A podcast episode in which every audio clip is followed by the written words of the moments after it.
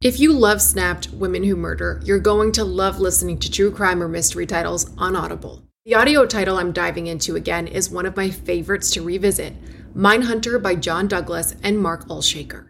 Even if you think you know the details of the cases, former FBI unit chief John Douglas took on from documentaries or the scripted show, the audio title goes above and beyond in bringing you along with him in his career, trying to catch serial killers and serial perpetrators. He used psychological profiling to dive into the minds of notorious criminals. The title includes his hunt for a killer in Alaska, the Green River Killer, and so much more. As an Audible member, you can choose one title a month to keep from their entire catalog. It is the home of storytelling after all. New members can try Audible free for 30 days. Visit audible.com slash snapped or text snap to 500 500. That's audible.com slash snapped or text snap to 500 500. Do you ever wonder where all your money went? Like every single time you look at your bank account? Honestly, it's probably all those subscriptions. I felt that way too until I got Rocket Money. Rocket Money helped me see all the subscriptions I'm paying for, and it was eye opening. Between streaming services, fitness apps, delivery services, it all adds up so quickly. Rocket Money is a personal finance app that finds and cancels your unwanted subscriptions, monitors your spending, and helps lower your bills. Rocket Money has over 5 million users and has helped save its members an average of $720 a year, with over 500 million in canceled subscriptions. Stop wasting money on things you don't use. Cancel your unwanted subscriptions by going to rocketmoney.com slash Wondery. That's rocketmoney.com slash Wondery. rocketmoney.com slash Wondery.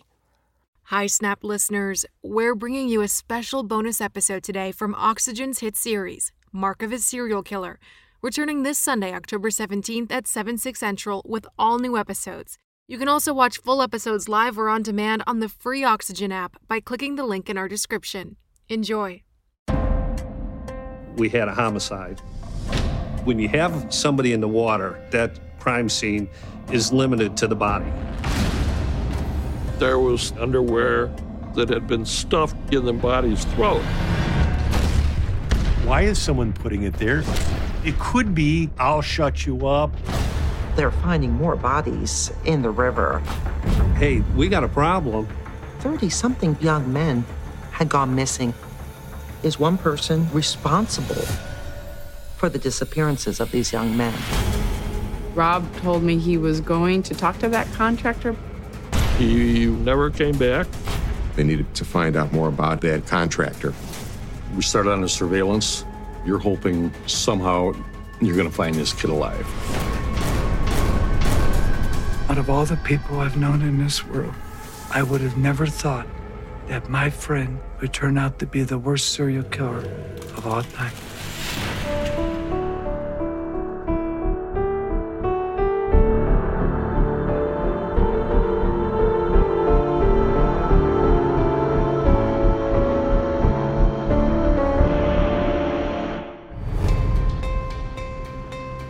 It's the summer of 1978 and Chicago is mired in poverty and crime. Chicago had the crime you'd expect in a big city in the mid 70s, lots of it, and with all varieties. As Chicago street gangs are battling it out for territory, organized crime controls the city. All this while police have to contend with a rash of missing and runaway teenagers. The police force was highly taxed at this time in terms of not having all the resources available. They were spread quite thin. It's a quiet evening along the banks of the Illinois River, an hour southwest of Chicago. This is basically a rural area where the Illinois River and the Kankakee kind of come together. A lot of barge traffic that comes down there, and a barge captain who's sitting there waiting for the uh, gates to open, looks out and discovered a body floating in the river. And he called our department, and we went there, get that body out of the water. There was some decomposition, but it looked like it was a young individual When you have somebody in the water, the one thing you know is that that crime scene is limited to the body because the crime is never committed right there. The body is the crime scene. The remains are taken to the coroner's lab to begin the investigation. It's not uncommon for police to find bodies in the river. To be honest with you, uh, in those times, just another body. It's like, okay, do we have a homicide victim? Is it going to be one of my usual, uh, where it's an organized crime figure or somebody like that, or a drowning victim? The first thing I asked the pathologist was initially, do you have a cause of death? And it, at that time, they didn't. The victim was decomposed. It was very difficult to tell how they had died. However, the medical examiner recognizes this person has something lodged in his throat. There was underwear of some sort in this kid's uh, mouth and down into his throat. It looks like it was forcibly pushed down into the throat area. At that point in my career, I never saw anything quite like that. At that time, we knew that uh, we had a homicide. Immediately ruling out suicide, detectives have to identify the victim, but that proves difficult. At that time of the year, during the summer months, decomposition really takes place and it's really tough to identify the body. At that point, they weren't able to garner fingerprints from the body. It was too advanced in decomposition because they had been in the river much too long. The coroner does find one identifying mark. He did have a tattoo uh, uh, the, of the name Tim Lee. Investigators check the missing persons reports, and no one by that name has been reported missing. They turn to the press in hopes of helping them identify their John Doe. And almost immediately, police get a call. Someone, a friend came forward in Chicago simply by recognizing the tattoo and said that this young man was actually uh, Timothy O'Rourke. He was a huge fan of martial artist Bruce Lee. He got the tattoo in honor of him. Some of his friends saw him a few weeks before we found the body. Timothy was a gay young man. He was just 20 years old, and he would frequent bars downtown in Chicago. So investigators went to Newtown, which is a, a, gay district within Chicago, to find out more information about Timothy O'Rourke.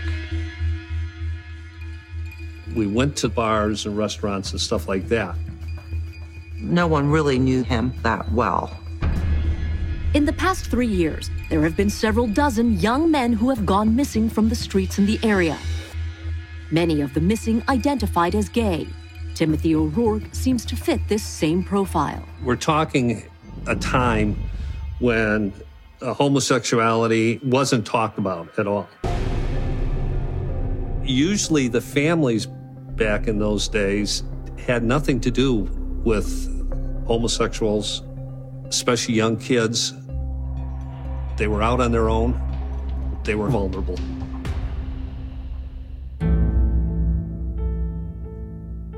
around 30 young men had gone missing in that area.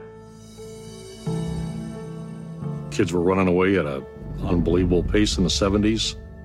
It wasn't so unusual to have a missing person. Investigators interview Timothy O'Rourke's friends to see who might have wanted to hurt him, but come up empty. When you had an unsolved missing persons, there were no computers. There were no 8 or 12 page forms to fill out to send to Quantico to be published nationally with earmarks that it could be criminally involved. Those kinds of things just didn't exist. So, police investigators really worked hard. They were pretty diligent. However, they did run out of leads. The case rankled. Then, five months later, just three miles upriver from where the body of Timothy O'Rourke was found, There's a lot of hunting at that time of the year. Some duck hunters that were hunting out there ran across the body. I met uh, a couple other detectives on the scene. We were able to determine that we had a, a young male that was nude. Relative for these kind of bodies, it was in pretty good shape. A lot of times they're tore up from uh, barge traffic that's on that river. Again, when you have somebody in the water, this body is the crime scene. There's nothing around there that's going to help us out. So whatever is on that body is extremely important. So at that time, you want to get that body over to the pathologist. when the body arrives at the coroner, investigators discover something eerily familiar. There was the pair of bikini underwear that had been stuffed in the body's throat. One of the detectives that was with me, we both looked at each other and said, Hey, we got a problem. His last words to me were, I'll be right back. He just vanished. The person that Rob Piest went out to talk to, you're hoping that, all right, maybe he's got Rob Piest in his house. When he showed up, he was dirty. He was all full of mud. We knew right away he was hiding something.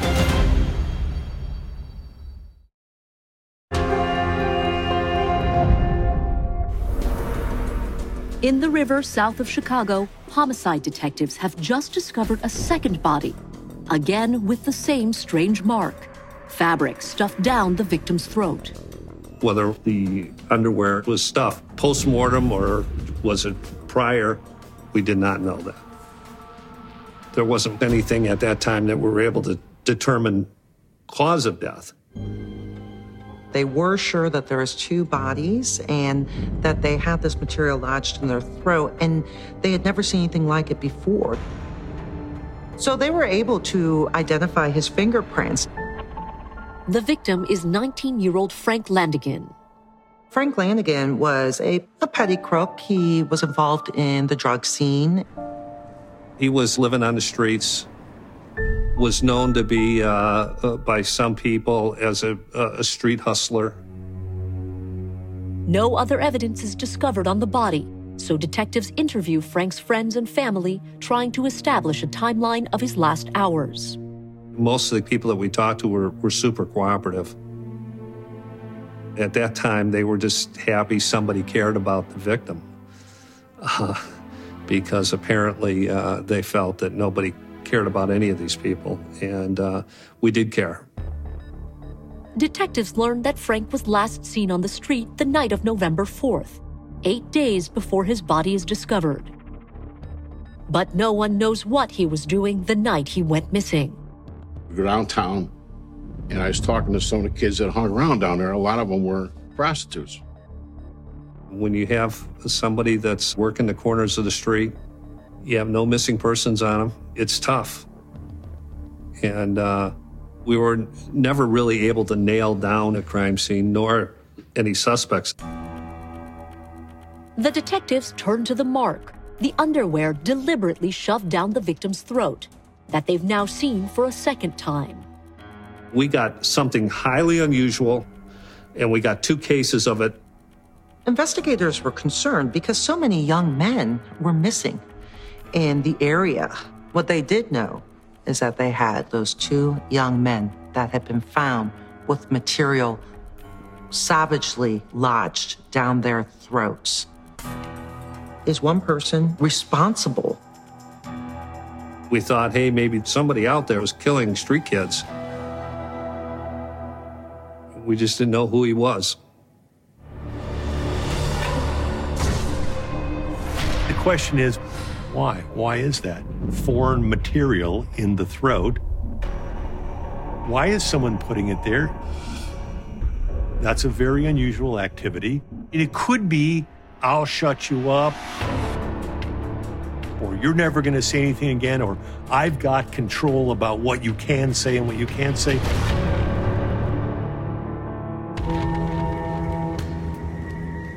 Then, one month later, in the quiet Chicago suburb of Des Plaines, Illinois, local couple Harold and Elizabeth Piest arrive at the police station. They say their son Robert has gone missing. Robert Piest is a store clerk at a local Nisson pharmacy. He was only 15 years old. He couldn't drive. So his mother went there to pick him up after work. She's waiting to take him home at the end of his shift so they could have a family birthday celebration for her at home. I mean, the cake was there, the candles were ready to light. And he runs out. Rob tells his mother that a contractor building some shelves at the store had offered him a job, and he was going back inside for a minute to talk it over with him. And his mother was waiting for a long time, and uh, he never came back. Mrs. Piest was alarmed.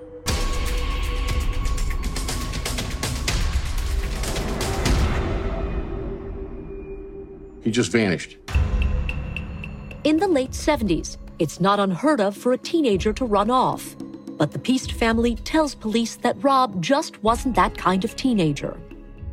Rob was a good kid and uh, not someone that anyone would expect to run away or just disappear.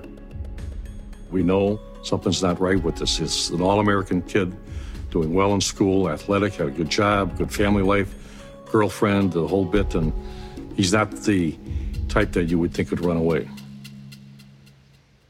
I was good friends with Rob Piest.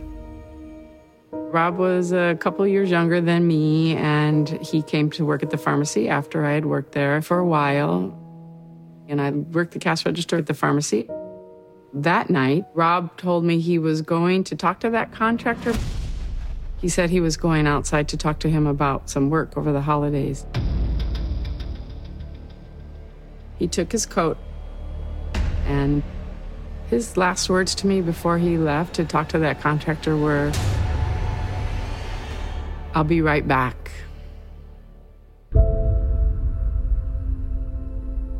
I had um, worried that night subconsciously because I had a bad dream about him that night.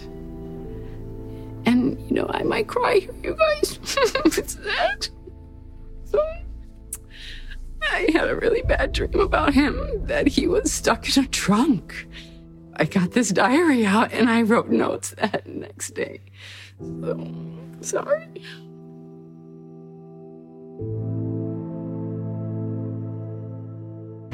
Police now need to locate the contractor who may have been the last person to see Robert Piest alive. The contractor was uh, a middle aged man, not very attractive, not very fit, but was, you know, muddling around, just kind of doing his measuring without interacting or an awareness of anybody else. Police ask the owner of the pharmacy if he knows the contractor's name. They talked to one of the owners of the pharmacy and were able to put a name on that contractor. As a SNAP listener, you know the world can be a dangerous and unpredictable place. With every case I learn about, I'm reminded how much I want to prioritize my vigilance and preparation. That's why I use and recommend SimpliSafe Home Security. My cameras have alerted me about trespassers and even given me a sense of security knowing my home is safe even when I'm not there. SimpliSafe offers protection for the whole house with advanced sensors that not only detect break ins, but fires, floods, and other threats to your home and getting you the help you need for each scenario. The indoor security cameras offer privacy shutters to ensure physical privacy when you want it. Plus, you can try SimpliSafe for 60 days risk free. If you don't love it, return your system for a full refund. SimpliSafe has given me and many of my listeners real peace of mind. I want you to have it too. Get 20% off any new SimpliSafe system when you sign up for Fast Protect monitoring. Just visit simplisafe.com/snapped. That's simplisafe.com/snapped. There's no safe like SimpliSafe. Ready to pop the question? The jewelers at BlueNile.com have got sparkle down to a science with beautiful lab-grown diamonds worthy of your most brilliant moments. Their lab grown diamonds are independently graded and guaranteed identical to natural diamonds, and they're ready to ship to your door. Go to Bluenile.com and use promo code AUDIO to get $50 off your purchase of $500 or more. That's code AUDIO at Bluenile.com for $50 off. Bluenile.com code AUDIO.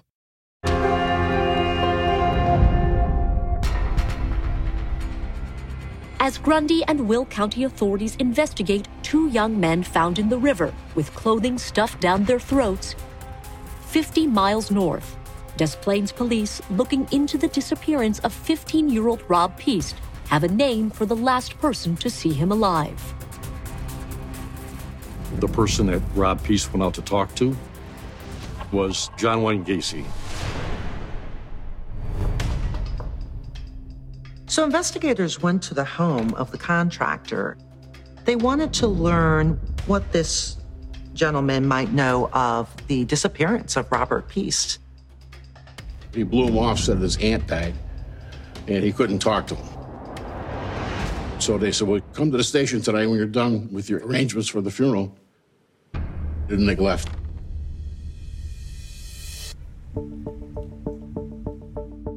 While detectives wait to talk to Gacy, they take a routine look at his background. They learned that he was an outstanding member of the community. He threw these big summer parties for the neighborhood. It all came to his house, backyard parties, barbecues, and everybody liked him. Johnny always wanted to be in the limelight. Johnny was a politician. Johnny was a big shot. Johnny held the St. Patrick's Parade. He was very well liked, very successful in business, very active politically. In fact, he had a picture taken with Rosalynn Carter. He was a precinct committeeman for the Democrat Party. He was a nice guy, uh, the kind of guy you would probably want to have a beer with. He would dress up in a clown costume. He would do charity events as Pogo the Clown. A couple of people told us that he had these clown outfits and he would go entertain kids at the hospital because he enjoyed uh, entertaining the kids.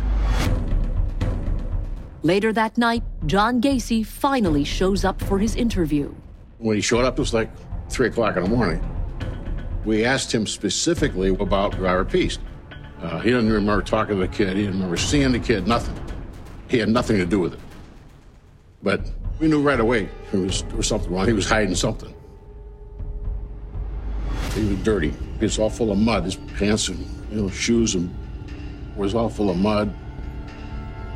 He said he got stuck somewhere in his car. So I asked him, where'd you get stuck? He said, near his house. Realized right off the bat he was lying. I didn't believe him. I just did not believe him. Uh, but then we had to let him go. We couldn't hold him. We had, we had nothing. So we let him go. And I thought about him where he said he got stuck. And I went there the next day. There was no mark of anybody being stuck. We knew he lied about that.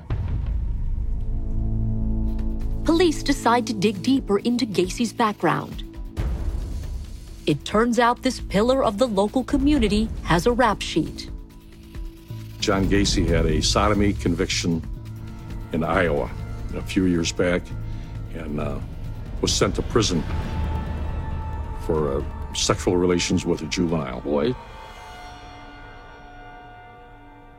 And so that piqued our interest. I mean, so many young men were missing in the area. And two were found dead in the river. Now, you have this man, Gacy, who had actually been in prison for having sexually assaulted a teenage boy who was last seen with Rob Piest. So, to investigators, it seemed as if the pieces of the puzzle were actually coming together. Police immediately put John Wayne Gacy under 24 hour surveillance. You're hoping that, all right, maybe he's got Rob Piest in his house, kidnapping or holding him without, uh, you know, letting him go. You're hoping that somehow you're going to find this kid alive. It soon becomes clear this will be no ordinary surveillance operation. We're obviously in plain cars, but he knows who we are. So during the surveillance, many nights we would end up at a restaurant and John sat at one table and he says, hey, guys, come on and sit with me. we will talk. And so we moved over and talked to him. We had very good conversations with him for hours at end at middle of the night. He was uh, likable. I didn't hate him, and I felt very bad about him. You could see how he made friends that influenced people. The investigation continued on with interviews of associates and background. As part of their background check, detectives cross reference Gacy's name with reports in other precincts and come across a bombshell clue. Gacy's name was mentioned in a few Chicago police reports. The police discovered that two young men who were uh, employed by John Wayne Gacy had gone missing as well. Two teenagers, John Butkovich and Gregory Godzik, have been on the list of missing boys for two years. They come from different suburbs of Chicago, but have one significant connection John Wayne Gacy. Investigators discovered the two young men worked for him. And they just vanished. He recognized the smell of decomposition of human flesh. I knew we had to get in the house. My feelings were almost numb. It was just beyond anything I could have ever comprehended up until that point.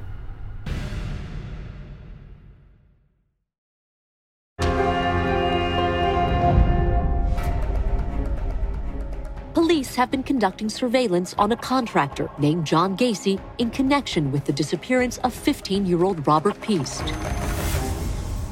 We couldn't charge him with anything. We had, we had no body, we had, we had nothing. Authorities have just discovered a link between John Gacy and two other missing boys. Gacy's name was mentioned in a few Chicago police reports of missing kids that had never been found. At the time, the police didn't make a connection between Butkovich and Godzik. Well, the reason is they were from different police areas, and there was no way of communication. With Gacy now connected to the disappearance of these two boys, police wonder whether he might also be a suspect in the long list of missing Chicago area teenagers. Gacy is involved in politics, very well liked, very well respected in the community. Uh, people will speak up for him. The people that we interviewed that he had connections with, uh, other contractors and so on, everybody liked him. All his neighbors liked him. All the people that he associated with liked him. It was real hard, you know what I'm saying, to, to talk to these people and get them to give us information when they thought he was a great guy. But they didn't know what we knew. Detectives continue to follow Gacy full time as they look into his background, hoping he'll slip up. And then one day, Gacy hands the investigators the break they've been waiting for. Gacy was arrogant. Uh, he'd see the policeman sitting in front of his house. He'd invite him in to use the uh, restroom. So one of the officers goes in the bathroom. When the heat kicked on while he was in there, the air coming out of that vent practically hit him in the face.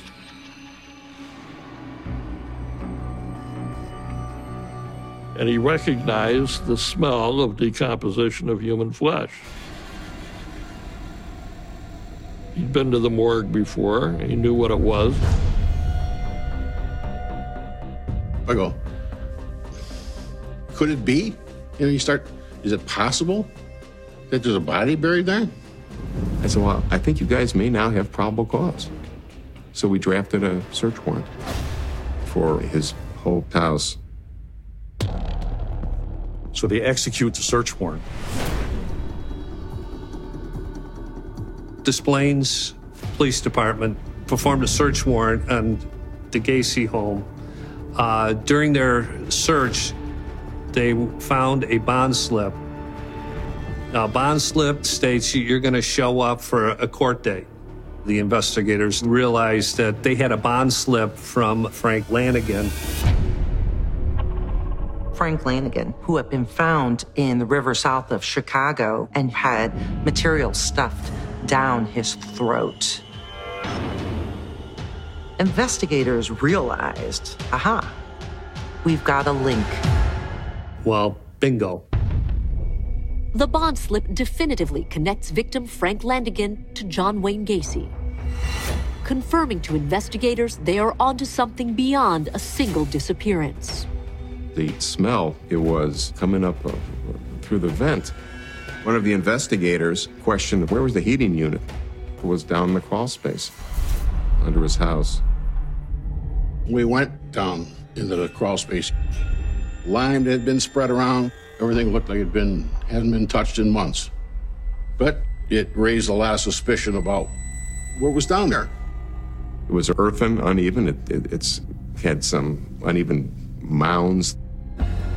And that area is a very, a lot of groundwater. It's very damp. There was some indentations in the in the crawl space. Sheriff's people go in opposite corners in the crawl space and start digging with trowels and searchlight and so forth. And they looked at it, immediately found bones.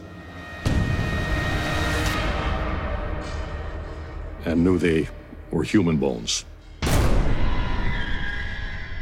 Well, stop everything. My phone rings. And it was another assistant state's attorney. And he said, Finder, get your ass over to the police station. We found some human bones. I said, Oh my God. More than one body? He said, Not sure.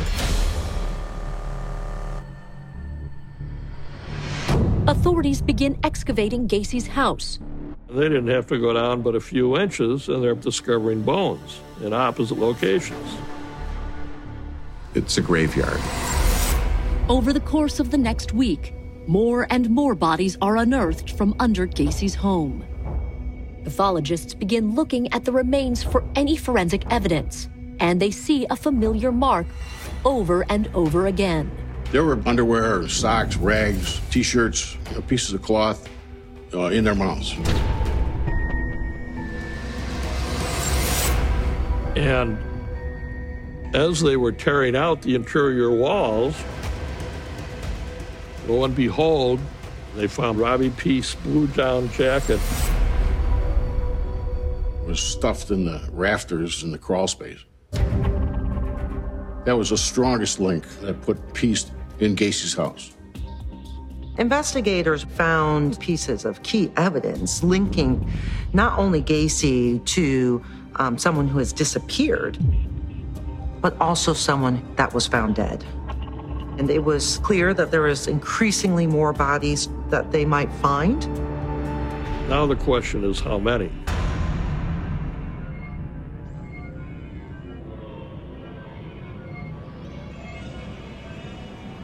Twenty-nine bodies were recovered from the property. Twenty-six from the crawl space. One from underneath the dining room floor, which didn't have crawl space under it. One from the backyard, and one in the addition buried under the concrete. My feelings were almost numb. I had never seen anything like this. It was just beyond anything I could have ever comprehended up until that point.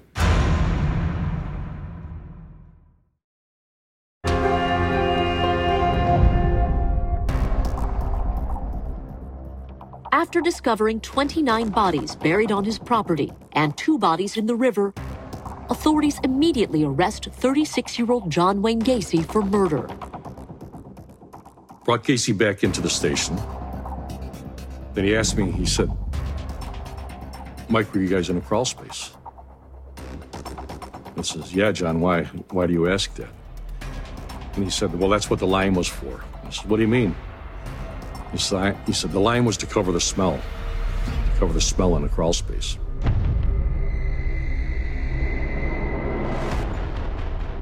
After meticulously removing each body over the course of nearly two weeks, authorities must identify all the decomposed bodies. We just didn't know who they were, and they were in such bad shape. It was really making it hard to identify them. As authorities struggle to identify remains, they continue to find what appears to be Gacy's mark. The existence of those materials that was stuffed in the orifices in both the river bodies and the other bodies recovered from the home tied it absolutely to him.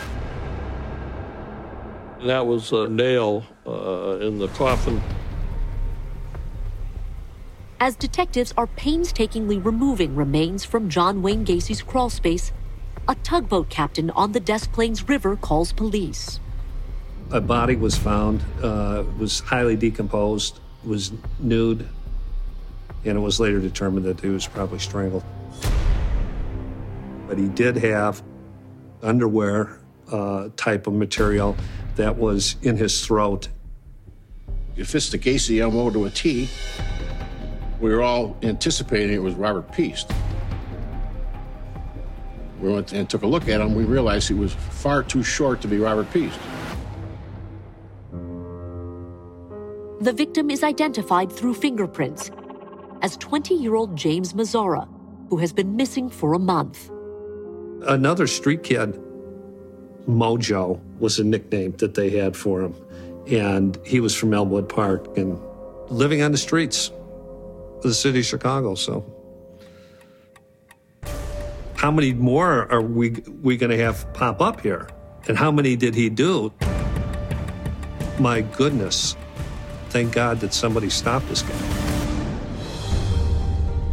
The public is notified that this revered community figure is the serial killer that has been kidnapping and killing boys for years.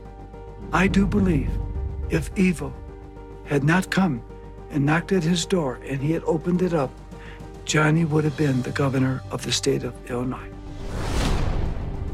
Investigators delve into Gacy's history to learn what might have led him to kill at least 32 people with his sadistic mark. Gacy had a alcoholic father who was physically and verbally abusive to his mother. He was also abusive to Gacy. Johnny used to get hit all the time. Every time Mr. Gacy either came from the basement drunk or sober, Mr. Gacy would whop him with a fist in the face. He would make homosexual references, stating that Gacy was a pansy, gay. And of course, this didn't lend itself to Gacy having a very high self esteem as a youth. All through his life, he begged for his father to accept him.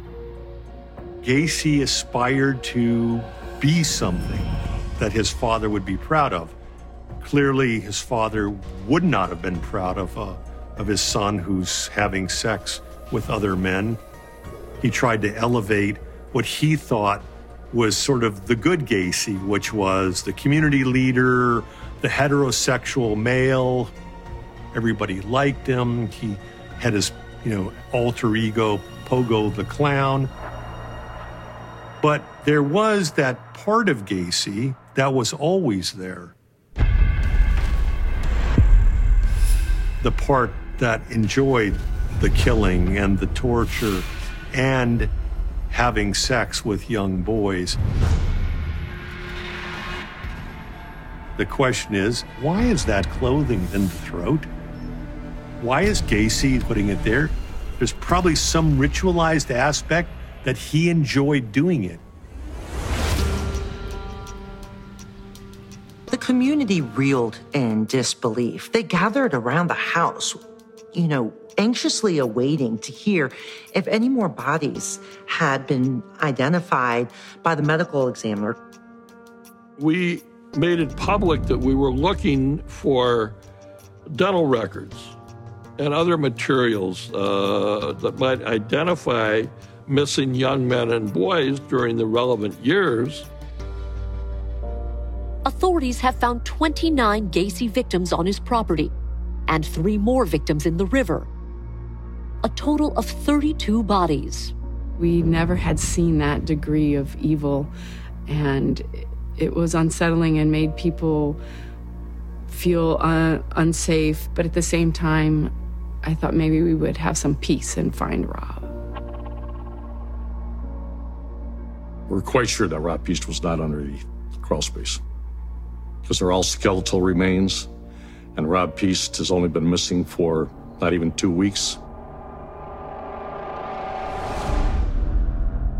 As authorities struggle to identify the victims and locate Robert Piest and any other unknown victims, they decide to approach Gacy directly to see if he'll help the investigation. He has a lawyer, and um, I figured no way that they're going to get a confession. I said to him, John, do you uh, have any remorse for what happened to Rob or any other young man? And it's like the temperature in that room dropped 20 degrees. His whole persona changed. He just looked at me and he says, What do you mean, remorse?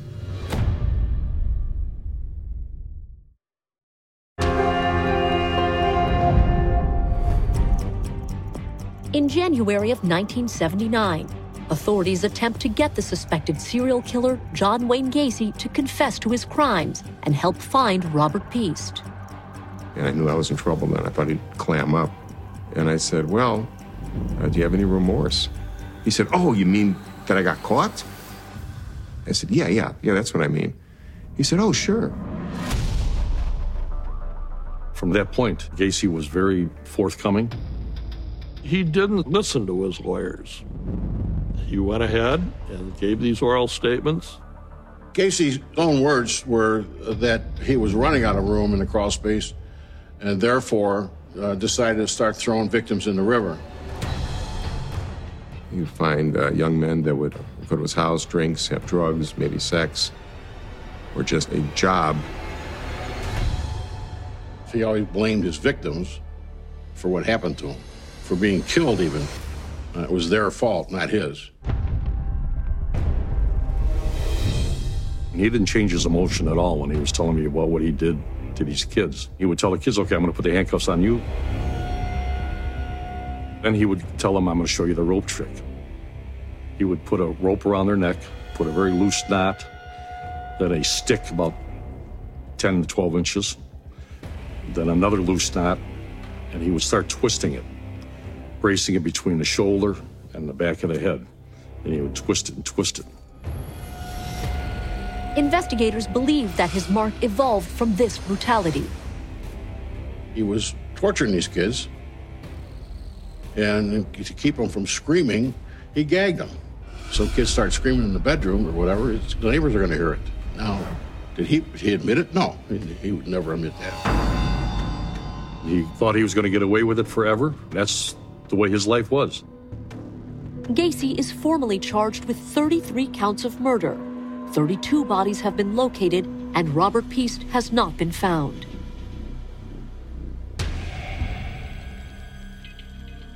While Gacy is still awaiting trial, another body is spotted by a hiker on the riverbank. The body was found near a dam. The body was not that well preserved. We found paper towels stuffing the throat, which we know is the mark of John Wayne Gacy with Robert Piest still being missing, I thought that might be Jim. Investigators immediately bring the body to the coroner's office to attempt identification. Then, within four or five days, a positive identification has been made on Rob Piest by dental records. When Rob's body was recovered, I, I felt very bad that the family knew that this was final for their son.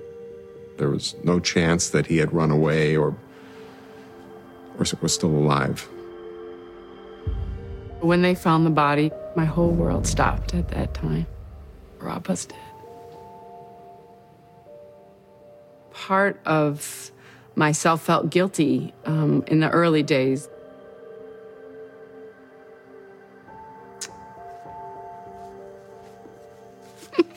Sorry.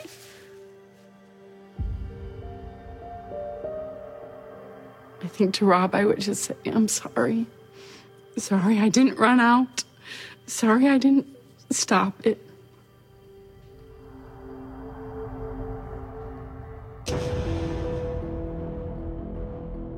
Gacy stands trial for 33 counts of murder.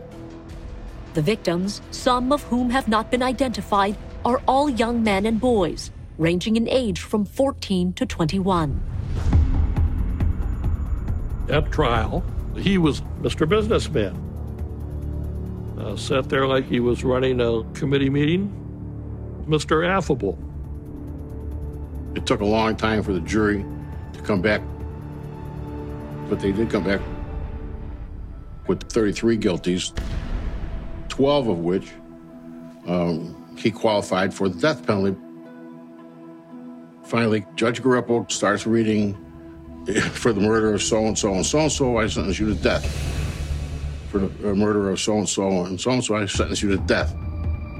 12 times.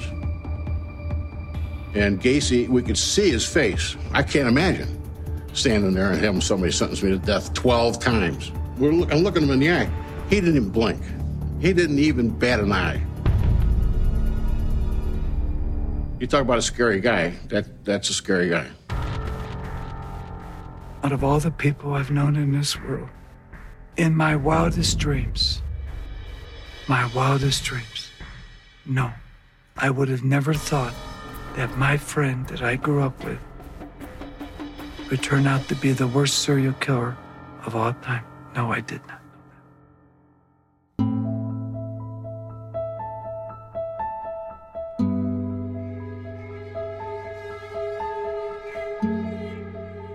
Fourteen years later, surrounded by family members of the victims, John Wayne Gacy was executed by lethal injection.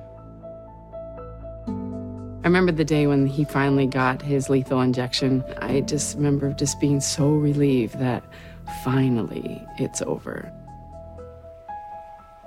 To date, six of John Wayne Gacy's victims remain unidentified. Audible is the destination for thrilling audio entertainment. Allow your imagination to be piqued by stories that are brought to life through captivating sound design, eerie soundscapes, and dynamic performances. As an Audible member, you'll be able to keep your heart rate up month after month because you can choose one title a month to keep from the entire catalog, including the latest bestsellers and new releases. If you're in the mood for a shocking psychological thriller, check out None of This Is True by Lisa Jewell. Embrace brand new exclusive thrillers from best-selling authors who are guaranteed to keep you gripped. New members can try Audible free for 30 days. Visit audible.com slash thrill or text thrill to 500 500. That's audible.com slash thrill or text thrill to 500 500.